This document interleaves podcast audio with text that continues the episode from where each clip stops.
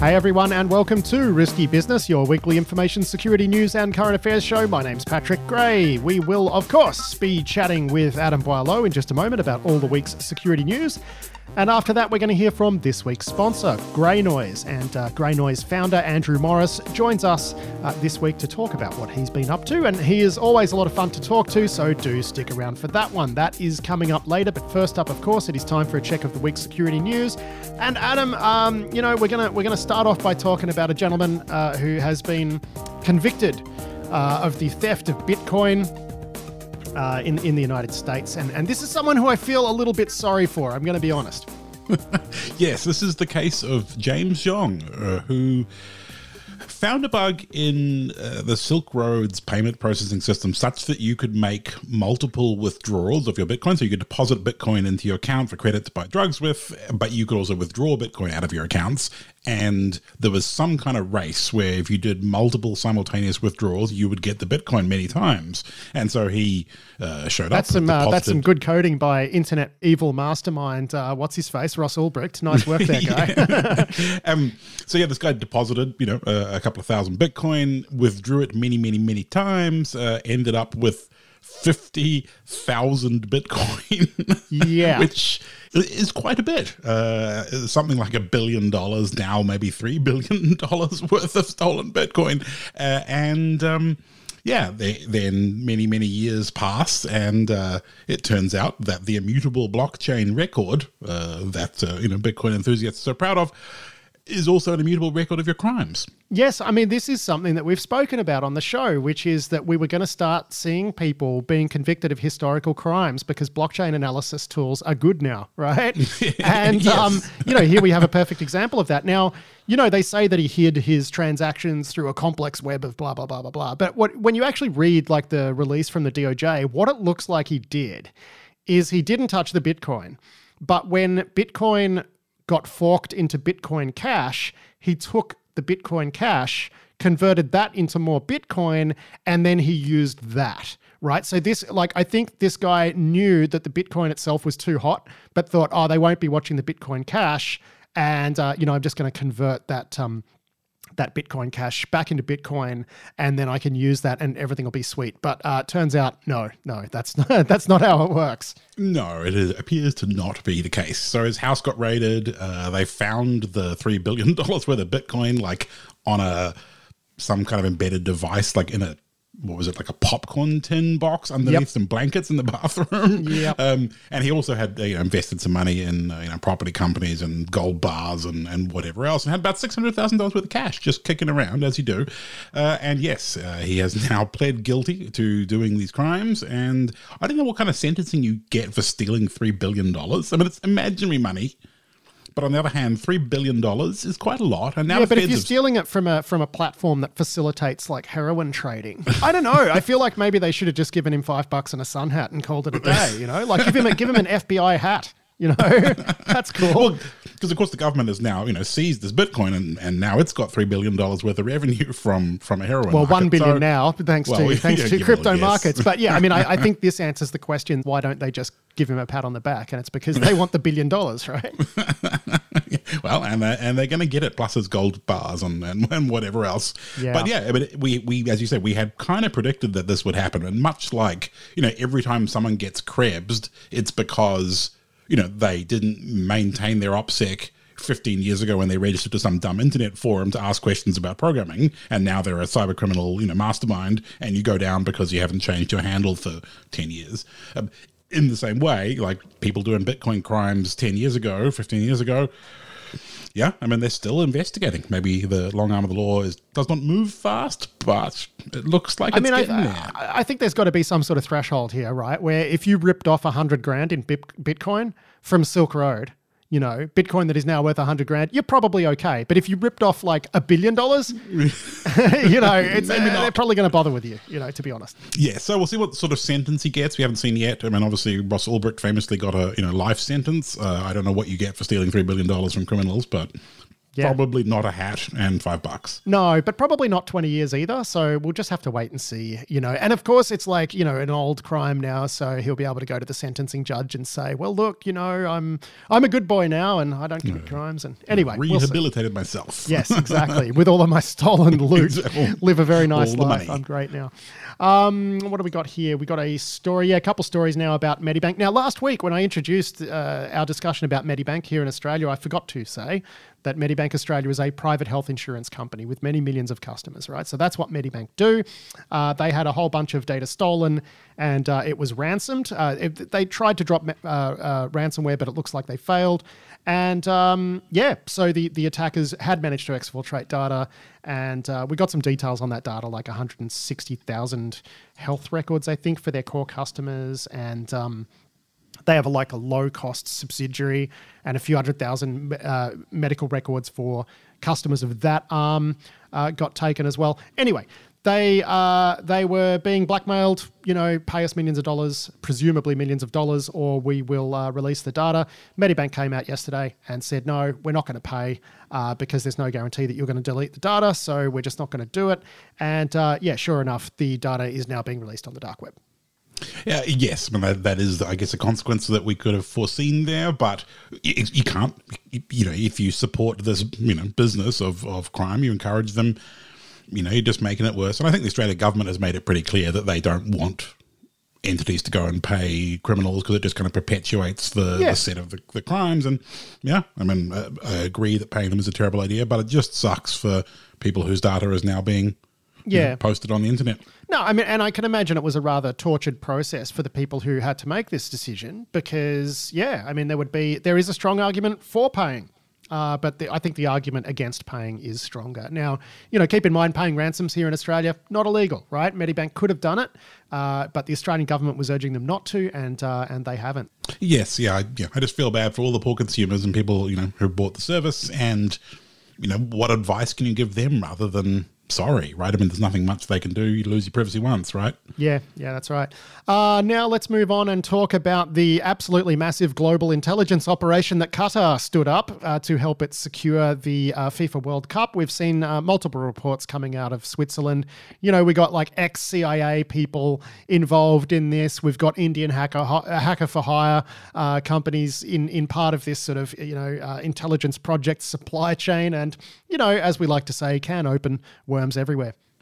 Yeah, this is a pretty fascinating story, a really interesting investigation. Um, it must have been so much work pulling all the bits together to, to tell this story well. Um, but yeah, the basic gist of it is, um, you know, that there was a, a company run by some ex-CIA people who were, you know, offering Qatar services to, you know, hack all sorts of people involved um, with uh, FIFA and you know politicians and other people uh, that were putting negative pressure on FIFA about awarding Qatar the World Cup at the time, uh, and this is you know, a pretty extensive campaign. I think the the uh, journalists have gotten hold of like the price options for it, and the low end of this, which apparently is what the Qataris took, was you know three hundred eighty seven million US dollars worth of work. The high end, you know, much much more than that, um, and it you know describes all sorts of things you would expect from you know maybe nation state level intelligence operations being sold as a commercial service to a you know a not particularly nice government perhaps and you know there's uh, the tendrils of this go all all around the world right there's you know british politicians and soccer players and administrations uh, people at fifa there's people involved with the competing bids in the us uh, to host and, the and Australia, Cup. like uh, Frank Lowy, who's an Australian billionaire who is, um, you know, a big deal person here. But they they actually pointed out in this that he's actually quite a hard target because he has lots of money. Yes, so it sounded like his offset was slightly above average, which is great. Um, but yeah, I mean, we when we've talked about hackers for hire, so this this company was using uh, you know an Indian company to do the actual hacking. You know, we've always uh, you know wanted to see those the big picture of you know the full set of you know who's buying, what for, how does it work, how long, how successful was it, and we've got some really great data because there's been data leaked from this um, hacker for hire firm that has you know some notes about how successful they were, you know which campaigns worked. Uh, so there's just so much uh, you know interesting data in here about this very shady business, and of course you know there are other customers, other aspects um, beyond just the kind of Qatar FIFA World Cup tie up. Yeah, and uh, meanwhile, the Washington Post is reporting that the guy who runs, what is it, Global Risk Advisory or whatever he called the company, uh, this ex CIA guy named Kevin Chalker, uh, the FBI's taken a look at him to see if he might have, uh, you know, violated uh, laws related to foreign lobbying, surveillance, and exporting sensitive technologies and tradecraft. So, you know, but then again, he can probably afford good lawyers given the uh, given the bills involved. yes, exactly. Yeah, they were doing things like providing uh, OPSEC training and other you know technical uh, intelligence training uh, to the Qataris, uh, you know Qatari royal family and other people in the government over there. And of course, there are some laws in the US about you know kind of providing those services to foreign governments maybe not so much being a great thing. So yeah. that investigation, I'm sure, is going to you know find some find some things that are worth talking about. And we should um, point out too that like hacked emails are just a small part of this whole program, which is you know very much looked like a gigantic you know human operation. Yes, yeah, and lots of you know influencing and and hacking people or you know coercing people around people of influence to try and change their minds about things. I mean, there were also tie-ups where they'd hacked like Philip Hammond, Chancellor uh, in the UK, like whilst he was in the middle of investigating the Novichok poisonings. We've seen like you know Pakistani um, you know, same company, Indian company hacking Pakistani leadership. Um, so, you know, interesting kind of set of customers outside of, of this particular one. Uh, and then uh, one of the bits that really made me I mean, chuckle in a very Schadenfreudy kind of way was the bit where the boss of this Indian hacker for hire company actually works at Deloitte's. Yes, well, did uh, they they or have did. canned him? So shocking. he but got insta canned, basically. I mean, I wonder what he was doing working for Deloitte. If if the sideline, if his side hustle was actually that profitable, right? So there's a bunch of stuff here that doesn't yes. quite make sense. But yeah, anyway, yeah. anyway, uh, moving on, and a committee of the European Parliament has actually released a uh, nearly 160 page report uh, looking at spyware in Europe. And some of the findings are really interesting, right? They found that countries like Malta are like giving golden passports to some executives who can then go and set up their, their operations in Malta. And, you know, they found that uh, countries like Hungary and, and Poland have been abusing uh, uh, spyware, right? Some countries are doing the right thing, some countries are doing the wrong thing. But, you know, it's just such an overarching look at the use of spyware in Europe and also how the spyware industry operates in Europe that I mean, I'm I'm actually really quite surprised at how much of a useful document this has turned out to be. Yes, I mean it really does look like solid work, and the European Union, you know, does love to investigate and regulate things. But this does seem like a case where that's a thing that we kind of need, especially you know inside the EU, where you know there's people producing spyware, working on it, you know, developing it, selling it, and using it, and in a political context, and you know there is quite a lot of worms in this can, I think. Yeah, uh, and it's it's good to see them digging in and trying to do a good job of it. You know, rather than that investigation, you know, this um, this committee, you know, being kind of buried. Like they they've done done pretty well talking about it and explaining and and you know pointing at some pretty concrete actions, and that's we kind of need that. Yeah, Sophie in 't Veld is a, is a, uh, a Dutch MP uh, and served as the committee's rapporteur. And I've linked through to the press conference that she hosted. Uh, there's a video of that there. And, you know, there's some interesting stuff in there where she's saying, look, we had to rely on public sources uh, for a lot of this because as soon as you go and ask these EU member states, they just say national security and then smoke bomb and they disappear, right? yeah. So she's talking about like ideas like here's what we need to do moving forward. Like perhaps we should uh, uh, have a common understanding about what national security actually means.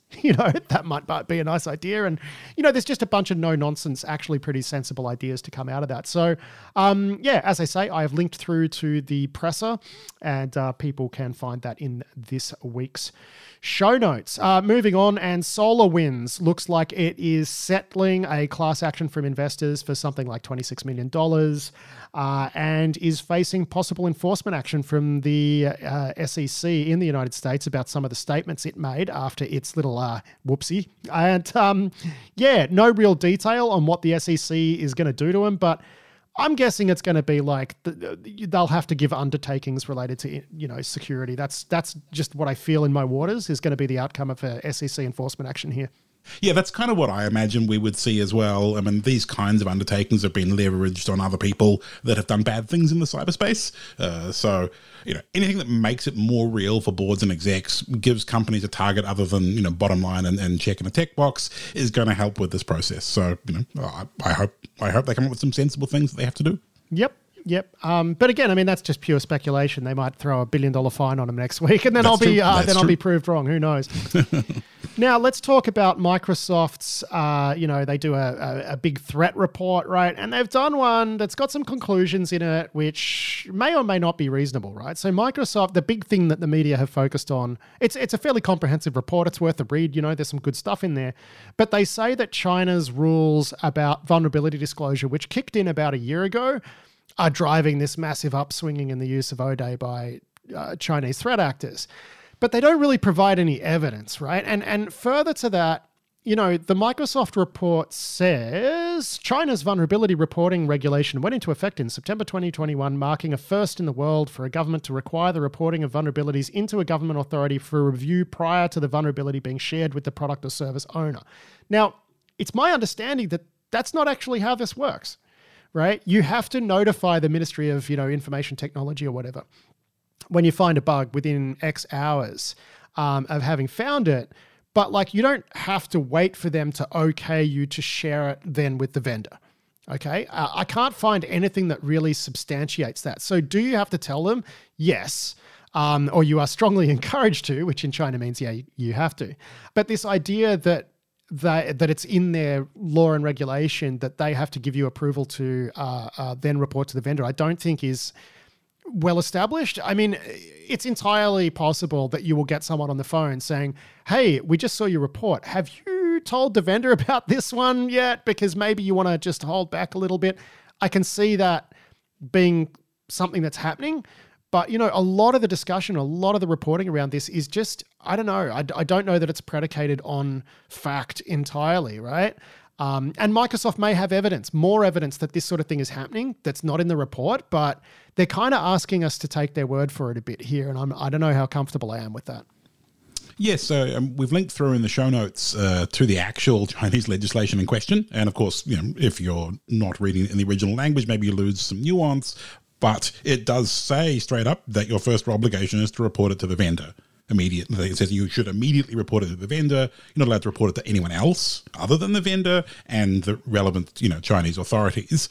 But yeah, that doesn't quite line up with you know how it's been sort of described elsewhere. Now, the assertion that we've seen a whole bunch more 0day in the wild lately, I mean that that yeah. seems reasonable. But correlation but, does not equal causation, right? I mean, it may be that you kind of need more 0day these days because we are getting better at, you know, kind of more general defenses. You know, um, phishing is less effective than it used to be.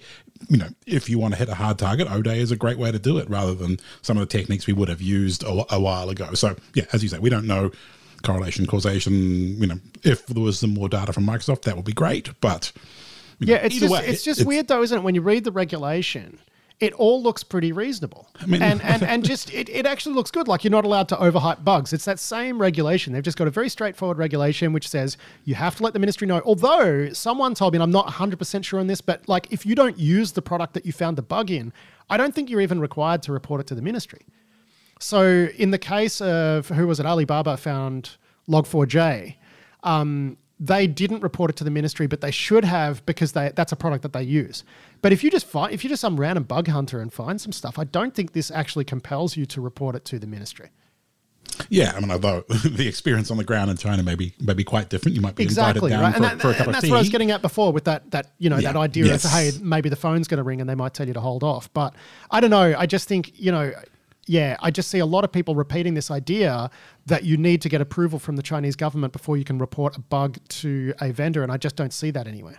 I mean, your your your take that it seemed quite sensible was also that was my you know actually reading. It's like I quite like this as a, as a law, and it wouldn't fly in the West, but I can really see the point of it. And yeah. you know, I've commented before that you know the, all the problems of the the Chinese state structurally.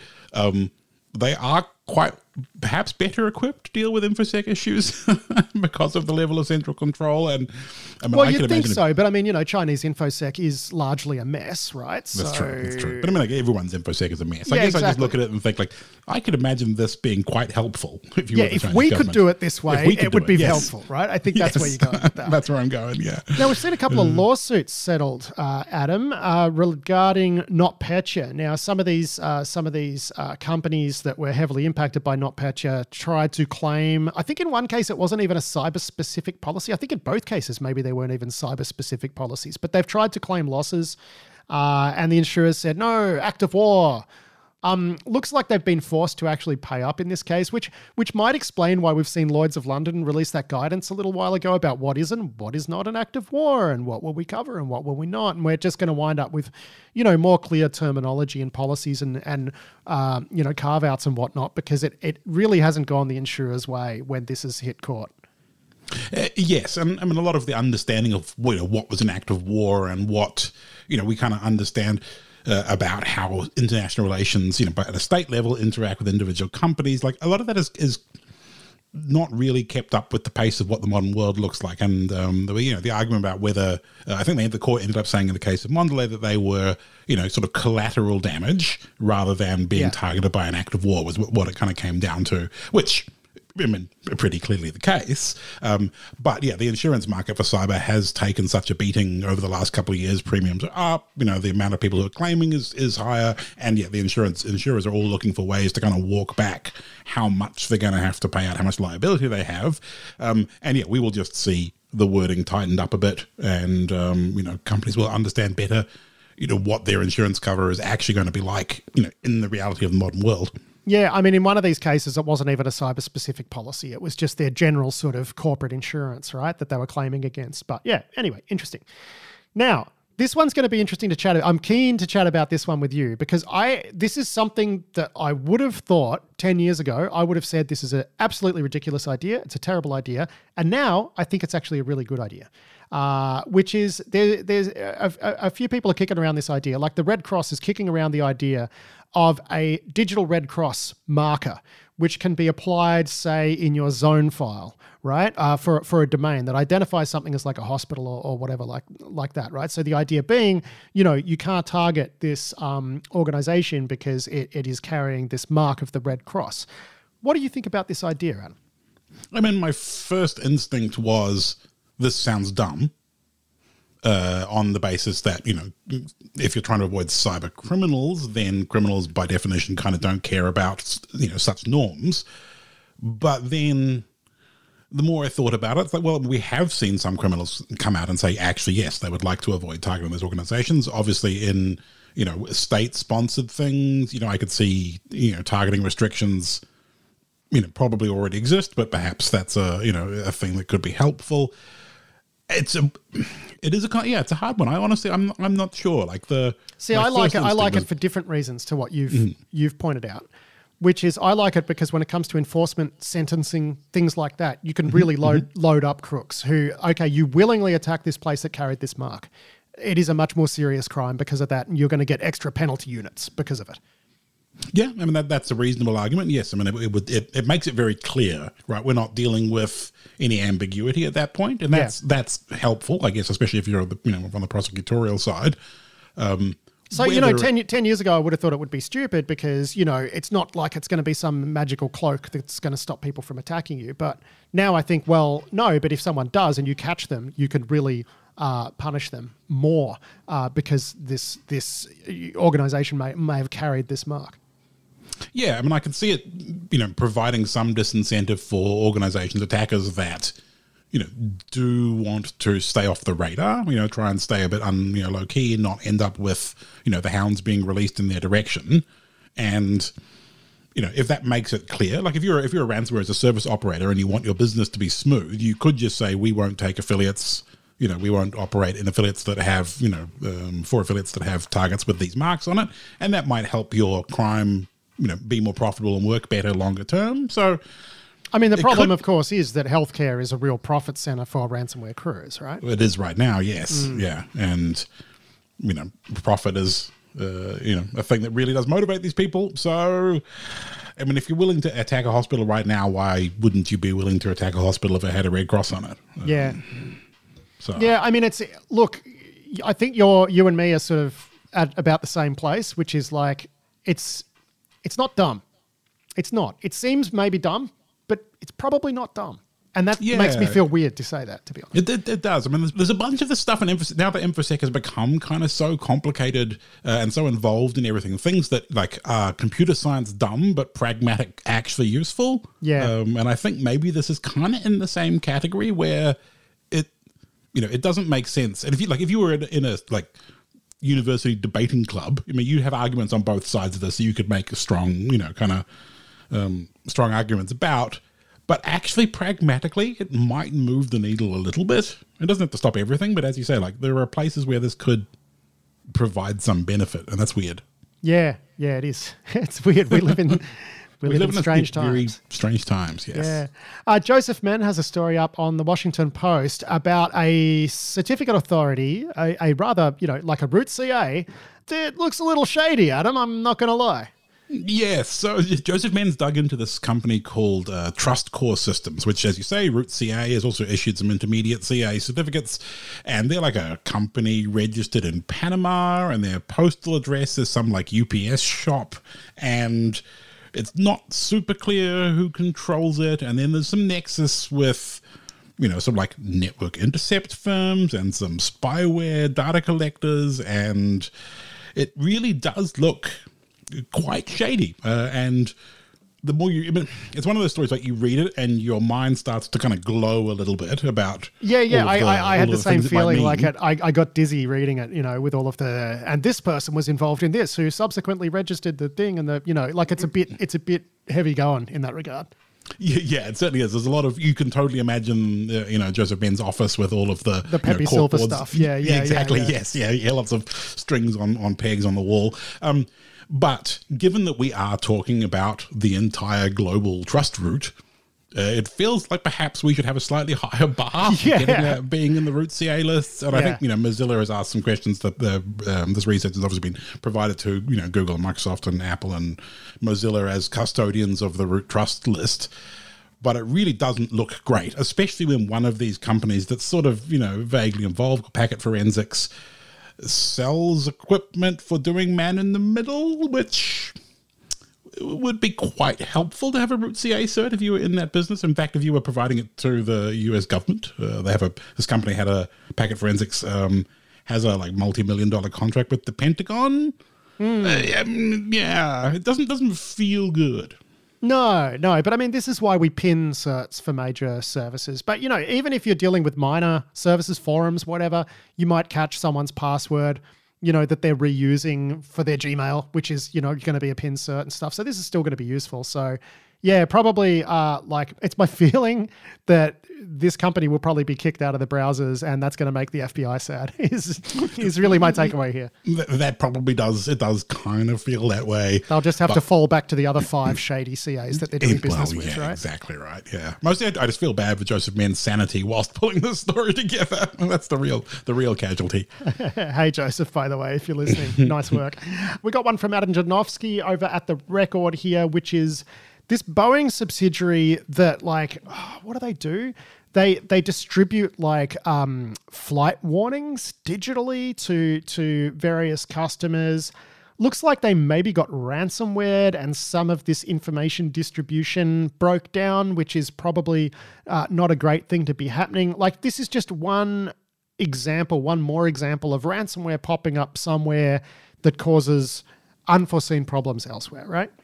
Yes, I mean Jeppesen is a um, you know a sort of organization that does flight planning and a bunch of other services for like operational th- things at airlines, and that is facilitated over quite a lot of VPNs to quite a lot of airlines and, and airports and, and locations like that. So you know beyond the initial like maybe they got ransomware whatever whatever happened in their environment that has caused some you know uh, lack of service like they are a very well connected place and if i were an airline risk person uh, then those connections are a thing that you know historically have been looked at a bit sus, and this this does not provide much assurance for me.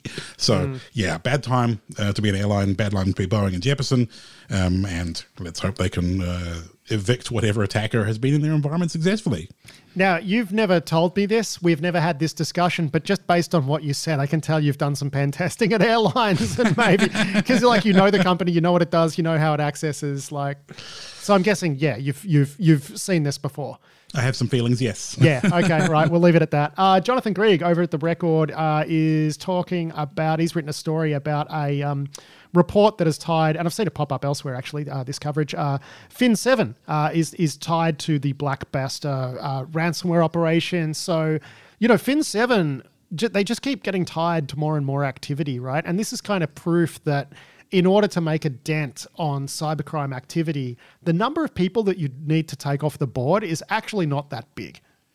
Yeah, I mean these are definitely one of the the better operators in the whole crime world. I mean going back as as far back as like the Carbanak Trojan, which is kind of where they they got their start, as far as I'm aware. Um, they are a pretty competent, pretty tight, uh, and clearly very effective crew. And yeah, I'm not surprised to see them, you know, kind of tied into a whole bunch of other successful operations over the years. Yeah, like um, Dark so. Side, Black Matter, Revil, and Alfie. Like you know, yes. It's, it's, and now Black Basta. Like they're they're busy. Yes, busy and effective. Yeah, uh, and clearly, you know, able to continue to operate through all of the other challenges that um, that the cybercrime world has faced. So yeah, they're a serious operator. Yeah, indeed, indeed. Now, Adam, you know we've we've seen CISA make some big claims about what it's going to do to help, you know, secure all manner of things uh, in the United States. And one of the concerns that you and me have always had is like, how are you going to scale this sort of stuff, right? Like, you're going to hit capacity constraints uh, pretty quick, and uh, we are starting to see that now. Uh, yes, this is a story from Kevin Collier and Julia Ainsley talking about um, the number of government organizations that handle, uh, you know, election-related things in the US that have reached out to CISA for help. Um, and found themselves on a, on a pretty long backlog. Uh, something like 100 orgs are currently sitting in the backlog waiting for you know risk and vuln assessments or, other help from CISA for the elections. And you know, given that um, CISA says that they've serviced something like what 400 plus uh, hygiene tests for election-related entities, if there's only 100 on the backlog, that's great, but the sorts of uh, investigations that they're doing, the sort of support that they're providing, you know, is more than just you know some scans and some automation, right? There's real people having to go on site do real work, um, and scaling that stuff up is really really hard. Um, and I have a lot of sympathy for CISA in you know trying to manage. You know, you know, provisioning that many pen tests, getting good people, that is genuinely hard work. And, uh, you know, especially when you've got under time pressure like they are with the elections. Yeah, you know, scale is such a problem in this discipline, yes, right? It like really, just, really is. It just is. Ah, Hushpuppi, the business email compromise crook uh, who was arrested and extradited to the United States. I think he was picked up somewhere in Qatar and then extradited to the US. Um, you know, he's a Nigerian fella pretty well known, pretty famous, mostly because he was the one who was all over like Instagram and stuff, hanging out with Rolls Royces and Lamborghinis and expensive watches and stuff. Uh, he's now been sentenced to 11 years in prison in America. So sucks to be you, dude.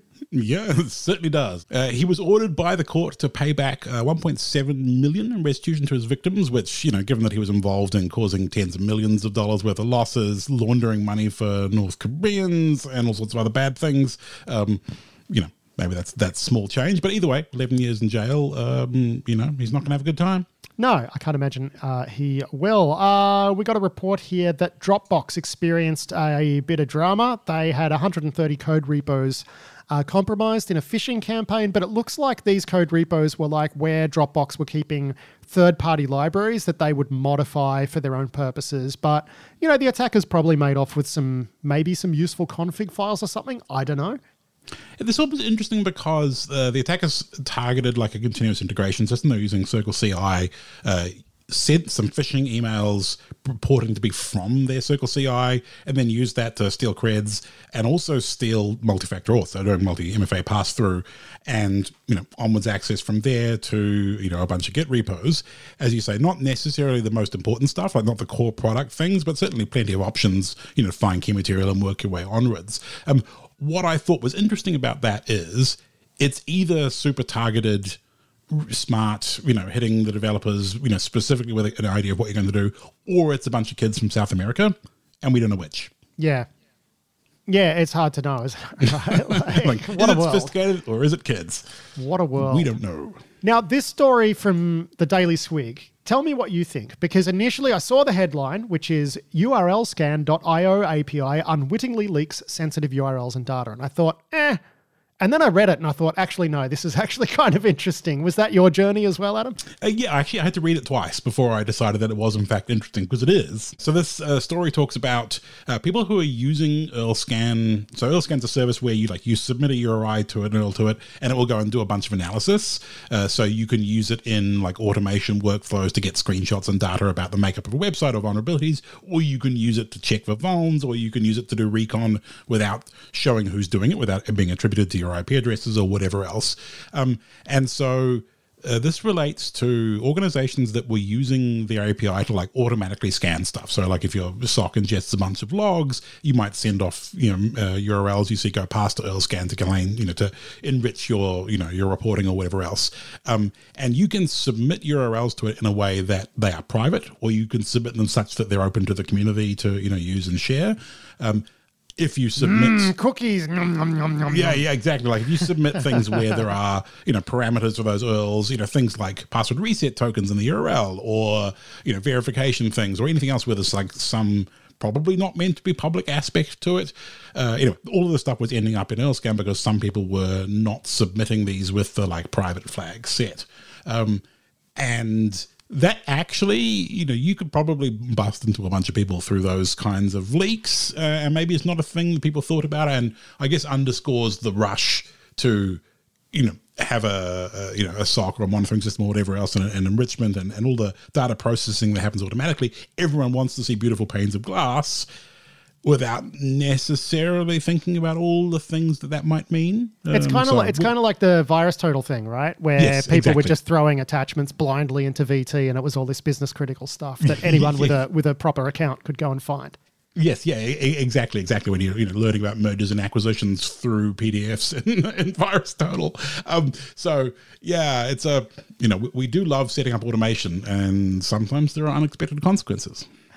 Matt Burgess for Wired has a great feature up here, Adam, that I think uh, is is is worth a read about what what he's calling the most vulnerable place on the internet. And of course, this is where a lot of internet connectivity, a lot of cabling runs through a vulnerable point in Egypt. And I think just with everything going on with like Nord Stream pipelines being being blown up and you know mysterious cable cuts happening due to a you know order of uh, neo Luddites running around with cable cutters and like all sorts of nutty, nutty, nutty stuff happening uh, in in 2022. You know, this is probably something policymakers should at least familiarize themselves with.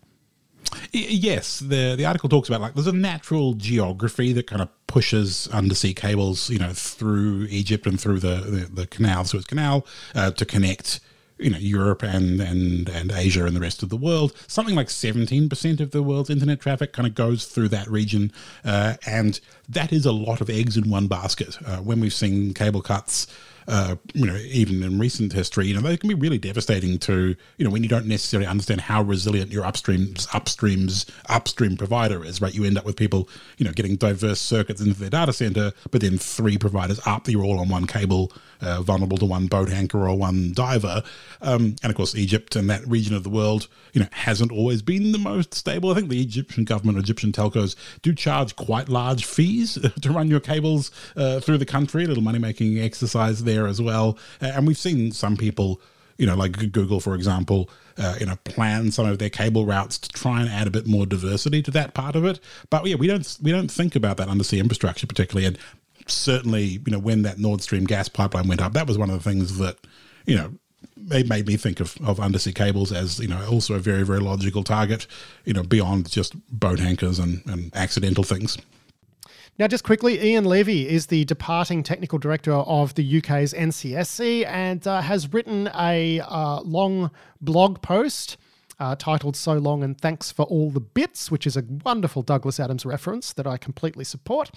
Uh, and uh, yeah, it's an interesting it's an interesting blog post that is worth everyone's time to read, Adam yeah, I think if you're in the infosec field, this is probably a must read. Like it has some some gems that will just make you chuckle, but it also has some, I think, pretty insightful, you know, insightful comments around the, you know, the reasons we've kind of ended up where we are, and a bunch of things that you you know you only really get from the experience of doing this international scale, dealing with big problems for for many many years. So, I really enjoyed it. I would thoroughly uh, recommend it as a lunchtime read.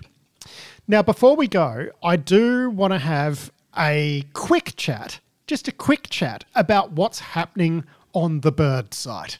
Adam. What's happening is chaos and yeah, madness. Yeah, because last week I said, oh, you know, the new boss will probably be like, you know, the same as the old boss. Now, I said this thinking that Elon Musk wouldn't do uh, like rush through a sequence of completely suicidal, idiotic things, right? Um, and it turns out I was wrong. I was wrong because, um, you know, he's torpedoed forward revenue and I'll just say, like risky business, our sponsorships, advertising, what do you want, whatever you want to call it, is essentially booked up until January 2024, right? Like this stuff, a lot of it is booked out with long lead times. People are assigned budget, then they allocate that budget you know, some of it at least for a year. There's like a baseline of stuff that they will allocate for a year. So a lot of their forward revenue has just created. He has put that site in a very tricky position. And, it, it's amazing to me too when I look at the way people in tech are talking about this. Like it's clear they don't really understand advertising, and that organizations are very, very concerned with brand and reputation risk. And that's okay too. Like if if I started platforming people on this show who were spouting lies about election hacking and whatnot, I would lose my advertisers. I would lose my sponsors. Now, that's not to say that there's a shadowy cabal of people controlling what I can and can't say. That just means if I start platforming liars who are telling lies that are damaging and dangerous, people aren't going to want to be associated with this podcast anymore. If I found that there was evidence of true, uh, you know, election hacking or stuff like that, you know, I'd, I'd happily report on that and my sponsors would stick with me. It's when you're dealing with damaging, polarizing disinformation, racism, stuff like that. People don't want to go anywhere near it right? CMOs aren't stupid. They don't want to go anywhere near it. They don't want to be seen to be platforming crazy shit, right? And this is this is all pretty reasonable stuff. So I think Twitter's ad problems are real. Okay. And and I think they're they're a little bit more serious than people have quite cottoned onto because that budget that was going to get allocated to Twitter has now been allocated elsewhere. And you're going to get the same ROI, if not better, by putting that money elsewhere advertising on Twitter is not essential. They don't de- deliver anything particularly unique, so that money's not coming back quickly. Let's let's just put it that way. And there are problems with some of the the ways that Musk is planning to monetize Twitter Blue, right? So that they're saying they'll cut the advertising in half uh, for uh, uh, for you know paid subscribers, but that's going to cost them money, right? Like, and probably more than they realize. Anyway, so I'm, I'm sort of rambling a little bit here, but it's been frustrating watching the way people have been talking about this. So, of course, what we've seen over the last week since we last went to uh, to air is a massive migration of infosec people onto Mastodon, and um, I finally gave up the other day and joined them, Adam. So I am at risky business at infosec.exchange, which is where most infosec people have gone, but it's occurred to me that Mastodon is actually better than it was last time I looked at it, which was a few years ago. And further to that, I think it's actually a really interesting idea. The idea of a federated, simple social media experience, right? I just want you to imagine for a moment, Adam, what if Google said everyone who has a Gmail account now has a Mastodon account as well? And they stood up a major instance and they monetized that by selling ads on that instance and maybe they just like they have with Gmail, you know, maybe they wrote a really good client for it. That could actually represent a serious threat to Twitter. You know, yeah, I think I, I, think I think Mastodon. I think Mastodon. I I was very very skeptical, and now I'm I'm still skeptical. I'm less skeptical. Let's put it that way. Yes, certainly if a big infrastructure operator, you know, I guess Facebook wouldn't do it because it kind of competes with their own interests, but I mean, Google's attempts at social networking have not been super successful. And, you know, that's the thing, they don't and, have it, right? And, and yes. here it is, ripe for the taking. Yeah, stepping in and, and rescuing, you know, the corpse of Twitter honestly probably wouldn't cost that much. They've already got a heap kind of infrastructure, the protocol's already there, you know, all of the work has kind of been done, you know, in in the design and whatever else you know, they could just throw some SREs at it to make it work well and scale, and they would be in a really great place. And that's a honestly pretty compelling compared to you know the, the just every time you open Twitter, it just it, it, it makes me mad at how dumb it is. you know mm. all the stupid things happening. Um, and I mean, a credible alternative is it, everyone's looking, and and yeah. as you say, most people are heading towards you know mastodons of some sort, but you know, there is a lot of confusion about how it works and what it means, and and you know, everyone having to learn a new platform when they've been in, on Twitter for years, you know, is hard work. But Well, I mean, a lot of these, a lot of these uh, extreme right wing networks like Gab and I think Truth Social, uh, as well, is based on Mastodon, and they violated the license, which is, you know, apparently, which is not really a huge surprise. But like, hmm, you know, what we've seen is like uh, Gab is is is you know, it's a Mastodon instance, which all the other instances just block, and they're just like bye bye, right? So you will choose an instance where they're good at keeping the Nazis out, where they do good moderation, right? You'll just choose an instance that has good moderation uh, and that is and that is reliable, right? So I could just see this as being like the SMTPification of Twitter, right? So it can just be like an email address. It can work like email works. I don't see why that can't succeed. The webmailification yeah, um, of Twitter, right? Like it's yeah. I mean, and and you know, people, you know, Twitter's been around for a while, but you know, people forget that we had you know MySpace and Bebo, and they were huge too, and they they died. Yeah. But and wouldn't it be great if it did get replaced by this, you know, open source protocol that can be used by anyone? And you could have a, you know, publication. I think anyone who sells ads has an interest in standing up a Mastodon server at this at this point. Like New York Times could do it, right? Google can do it. Like there's all sorts of organizations now who can just move in and say, "Hey, come and, you know, come and have your account with us." And I believe I'm not 110% sure on this, but I believe Mastodon accounts are actually transportable. So you can take your followers from one instance to the other. Yeah. I mean, that does, it certainly sounds better than the just complete chaos that we you know that you see every time we log into Twitter, and you know, you know, I feel bad now for logging into Twitter. It's like I'm you know firing up TikTok and on my Huawei phone. Like I'm starting to feel the like I am doing the wrong thing here uh, when I when I log in. So but see, the crazy thing is, Musk hasn't even really done anything yet. I mean, he's fired a bunch of people, but mostly what is destroying his business, what is causing his user base to flee, and what is causing advertisers to flee is just dumb shit that he said that he didn't need to say. yeah, yeah, I mean, uh, like it's amazing. Yeah. Like, and I'm a small time podcast publisher, and I've just been watching his tweets, like probably understanding how significantly damaging they are to Twitter's business than most, and just thinking, my God, you know, are you an idiot? And the only conclusion I can come to is that he is, in fact, an idiot. Yeah, I mean, signs point to it. Oh, yeah. Anyway, sorry, non infosec content, but I just thought some people might be interested to hear just some thoughts there because, as I say, like a lot of people don't quite get that advertising isn't just about views wherever you can get them, right? Brand risk is real. People aren't going to advertise at Twitter right now uh, they're going to be less likely to, right? And just offering bargain rates to bring people back, it's not quite how it works. But anyway, Adam, that's actually it for this week's news. Thanks a lot for joining me. And uh, yeah, we'll do it all again next week. Yeah, thanks so much, Pat. Talk to you then.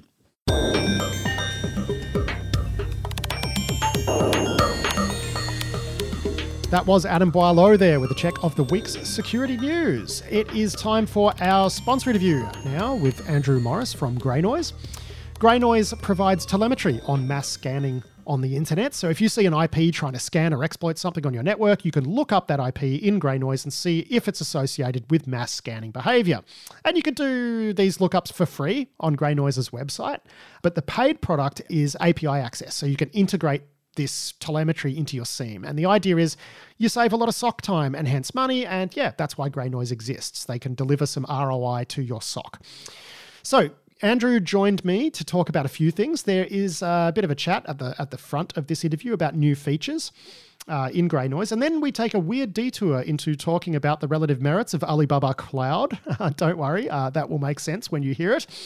Uh, but yeah, they have introduced a couple of features. And the first feature they've introduced is providing more information about IPs that have been doing malicious stuff. So if you're an ISP abuse team, uh, using GreyNoise to detect compromised devices at your customer's premises that have been like, you know, made a part of a botnet, you know, whether they're business customers or residential, it's not enough just to know that an IP was associated with mass scanning at some point in time. You need to know when it was active so you can go back and see which customer it was, like who held that IP at that time.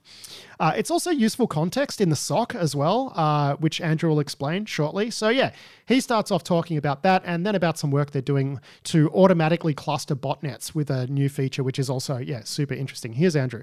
It's insufficient to just say, hey, this IP address was bad. You need to also be able to say, this IP address was bad at exactly this time and at all of these times in between so that the analyst can kind of marry it. Yeah, yeah, yeah. So you can't just say this this IP was once bad. You have right. to be able to say this IP was bad between 6 p.m. and 5 a.m. Right. on Sunday. And, and, and, the other side of that as well is that there's always a cleanup period too. So here's another problem that this solves is like, let's say I'm running an internet service provider and um, great, I get an alert that GreyNoise has identified a device that's compromised in my network that I'm in charge of protecting. Cool, let's say I do the thing to get it mitigated, but it's still going to show up as being compromised in GreyNoise, right? It's still going to show up as being, you know, compromised, malicious, or whatever for n number of days. And this allows us to actually show users even more like, no, this is exactly when the behavior stopped, right? The behavior yeah. stopped at this exact point. And so that's, again, that's another, just more granularity for the user so that they can actually see things changing over time. Now, I get how that solves some operational problems, but uh, there is another feature that you've introduced, and this is the one that I find more interesting, actually, because uh, it's, you know, there's a lot of research uh, possibilities here, but you've got a feature now where you can find an IP, an IP that's doing something bad involving mass scanning. And then you can ask GreyNoise, show me similar IPs, right? So that matches based on OS, you know, ports used, user agent strings and whatever. So I'm guessing you know, you're going to get varying results, I'd imagine. But I'm guessing that if you put the right IP into this feature, you're going to find a whole botnet. Yeah, exactly. And so we've already, we've actually done this quite a few times. It's really fun to see the stuff that shakes out at a high level, basically. So here's the use case, right? You're tracking something in GreyNoise, and, and, and GreyNoise collects a lot of data. And a lot of the time, we're able to pretty definitively say that a device is compromised or that it's being used to do malicious stuff, right? But sometimes we know a lot of the raw behaviors that it's doing, that a, a, given IP address or lots of IP addresses are doing. We can see those raw behaviors, but they may or may not actually be surfaced enough for us to be willing to say, like, GreyNoise feels confident that it's bad or that it's malicious. But maybe that you, the user, actually determine, nope, I'm pretty sure this thing's bad. I saw it doing something bad on my network, and so I'm pretty sure this thing's bad. Let me see everybody else who's acting similar to this IP address, right? I want to see everybody else who's doing the same stuff, scanning the same ports, using the same user agents, uh, the same operating systems, and uh, similar patterns of tags. And this is actually how you shake out botnets really quickly. And one of the things that I've really loved from looking at this traffic is that we've we've already seen a lot of different cases where we'll we'll punch in one IP address and be like, cool, show me all the other ones that look exactly like this.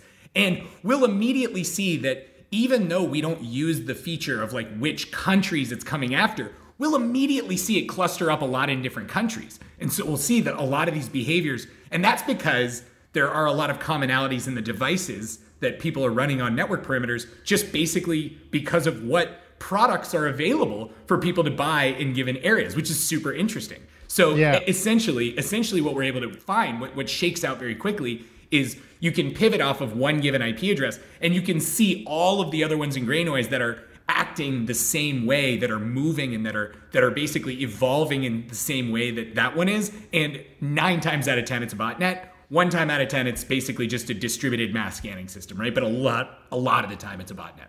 Yeah so i wonder like you know once you've got this sort of info there's going to be some threat intel companies and companies like microsoft and whatever who are really going to want to get access to this information because it's like where else do you collect it really? You know i mean there are there are other techniques right? You know sinkholing and whatever and domain tricks but actually capturing the scans actually capturing the attempted exploitation like on network sensors all over the world which is what you do like that's smoking gun sort of level uh, uh of intelligence there so are you are you bundling some of this stuff up and sharing it with companies that have armies of lawyers that can go and make botnets like this disappear? Yeah, so I mean, basically, on one hand, we're working pretty closely with like varying levels of either kind of.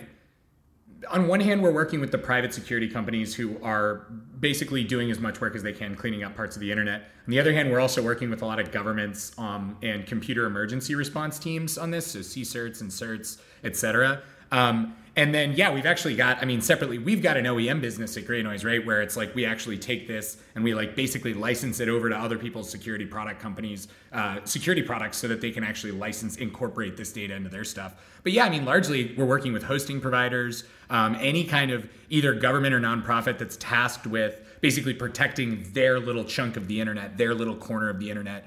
Um, or yeah, a lot of these technology giants that have kind of mandates to get you know as much of this stuff cleaned up as humanly possible. So yeah, I'll, I'll warn you now. I'll warn you now. We've got a lot of listeners from a lot of CERTs uh, who listen to this show, so you're you're going to get inundated with data requests. I think no, after this goes that, out. That's fantastic because honestly, this is like like the the.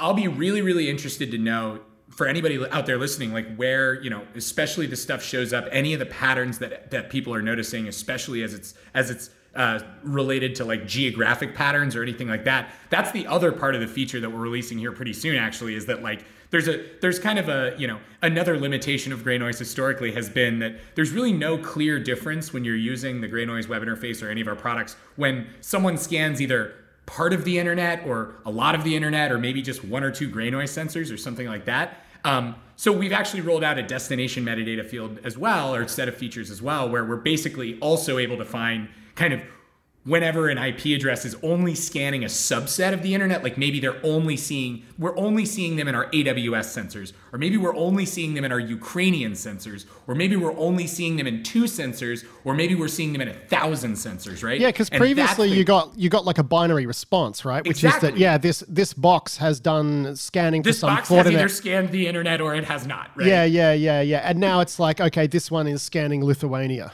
right? Exactly. And that, that's, so that's, that is useful context. Exactly, especially to your point for those computer emergency response teams, right? Like it can actually be really useful to know like yes, this IP address is hitting, you know, a very large part of the internet, but it just so happens to be that every single part of that large part of the internet is perhaps located in Israel or perhaps located yeah. in Mexico, right? And so that's another part that's really useful, especially as we continue working with, you know, intelligence apparatuses and governments and stuff like that who are trying to, and as the world heats up around us, right? Yeah, yeah, it's all getting a bit interesting lately. Um, it is. It is. Now, speaking of the sensors, I'd imagine you're still building out your sensor network, right? Like that's that's kind of going to be work that never stops, right? Yeah, yeah, yeah, exactly. Because I mean, so so basically, because that's the the more that we saturate different corners of the internet, the more accurate our picture of what's going on on the internet is, and the more granularity we're able to kind of apply our analytics to. So, for example, um, we're constantly adding GreyNoise collectors in new countries. And at the beginning, it's really easy because you basically just say, like, yep, we're going to deploy to every region of AWS, Google Cloud, and Azure. And that's going to cover like 30 countries. And that's all well and good. Except, you know, when you start wanting to get more visibility into kind of countries that don't have AWS presence and that don't have a Google Cloud data center, right? A lot of areas in like perhaps, you know, less developed parts of the of the world that are still really, really interesting, right? So we're constantly deploying new stuff to you know areas of of now areas of Europe, areas of Asia. We've got collectors running in China. We've got collectors running in Russia. We've got collectors running in a lot of different countries that are basically adjacent to all those. We've got collectors in Taiwan. We've got collectors in a lot of these areas. And what's really interesting is once we're once we're deployed to an area that's when we're able to see all of the really interesting traffic that's exclusively hitting that area but yeah. nothing outside of that area. And that's where we shake out a lot of really interesting, maybe nation state behavior, maybe not, but definitely behavior that for whatever reason, the adversary is particularly keenly interested in uh, finding vulnerabilities in software in devices that are specifically running in that place. And so, as you can imagine, that's wildly interesting for us. Yeah, yeah. I got to ask, so I'm curious. Have you messed around with Alibaba Cloud? Uh, so uh, yes, yeah, yeah, yes. yeah. So, so my question was going to be right. Like, it just it just occurred to me while you were talking that like here is someone I'm talking to who's probably played around with Alibaba Cloud. I don't know anyone else who's had a reason to to play around yep. with Alibaba Cloud. My question is, how is it? Honestly, honestly, it's um, remarkably similar and similarly laid out and documented to AWS. Um, That's really so surprising, isn't it? It's not like China to have a product that mimics somehow a product from the West. and what's and what's funny is on one hand, on one hand, I'm like, go figure, and on the other hand, I'm like, wow, this is actually really easy for me to use because I'm pretty used to. I'm pretty used to using AWS. Um, but honestly, like it's it's basically just kind of like a slightly less mature um, and uh, you know and more specific to Chinese like version of AWS. It's it's remarkably similar in a lot of ways, um, just just just a little bit less mature, right? Did they did they leave out some of the dumb stuff though? Like, are there are there parts of it that are, are better because they basically just copied it but went later?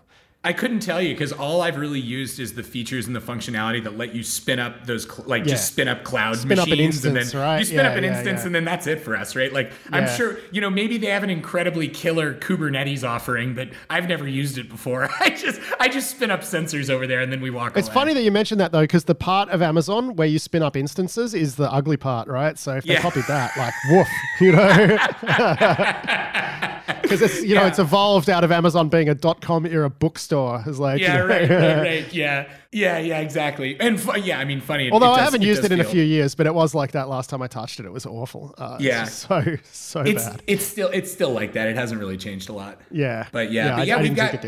At this point, we've got uh, several hundred sensors running and geographically located in China right now. And so we're able to see how internet wide scan and attack traffic varies uh, when it is exclusively hitting China versus outside of China. Does the really Great Firewall interfere with inbound scans though? Because I'd yeah. imagine it would. It does. And so, yeah, yeah. So tell me about that. Yeah, so I mean, basically, what we find is in addition to the nuances of what traffic does and does not hit certain areas inside of a country, um, we're actually also able to kind of derive any kind of network level blocks uh, that are in place in between wherever it is that we're listening from and whoever is scanning, crawling, doing the attack. So that means that we're able to pretty consistently see at times when we deploy to a, a particular hosting provider or a particular country, and we yeah, you can enumerate seen... you can enumerate the Great Firewall rules exactly because we can yeah. see like oh that's weird we've never gotten any traffic on port 25 or port 20 port 445 like ever right? And so that means that it's like, well, it's probably either being blocked somewhere upstream of you, so either at the, the hosting provider edge or at the country's gateway.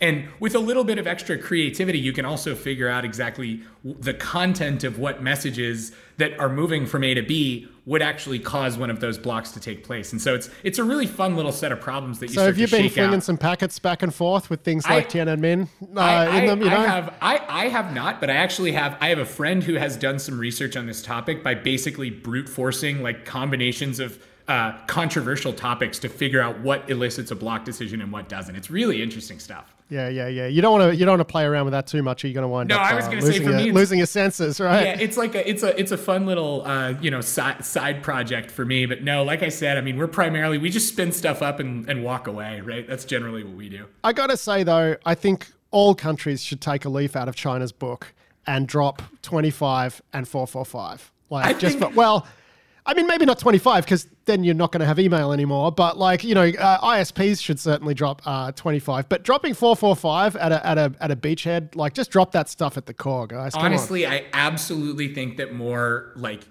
internet service providers and whoever runs the pipes into and out of a country should take a more active role in what is and is not allowed just from like a like a network oh man you, yeah right? you, are preaching to the choir but there's some nanog guy uh yeah. just his beard is wobbling because he's shaking with rage right now after hearing you say that. Um, but uh, Andrew Morris, we're actually way over time already because uh, it's always so great to chat to you, my friend. Um, thanks for the update on what you've been up to over there at GreyNoise, and we'll chat to you soon. Sounds good. Thanks so much, Patrick. That was Andrew Morris from GreyNoise there, and you can find them at greynoise.io, and that is G R E Y N O I S E security.io. And that is it for this week's show. I do hope you've enjoyed it. I'll be back next week with more security news and analysis. But until then, I've been Patrick Gray. Thanks for listening.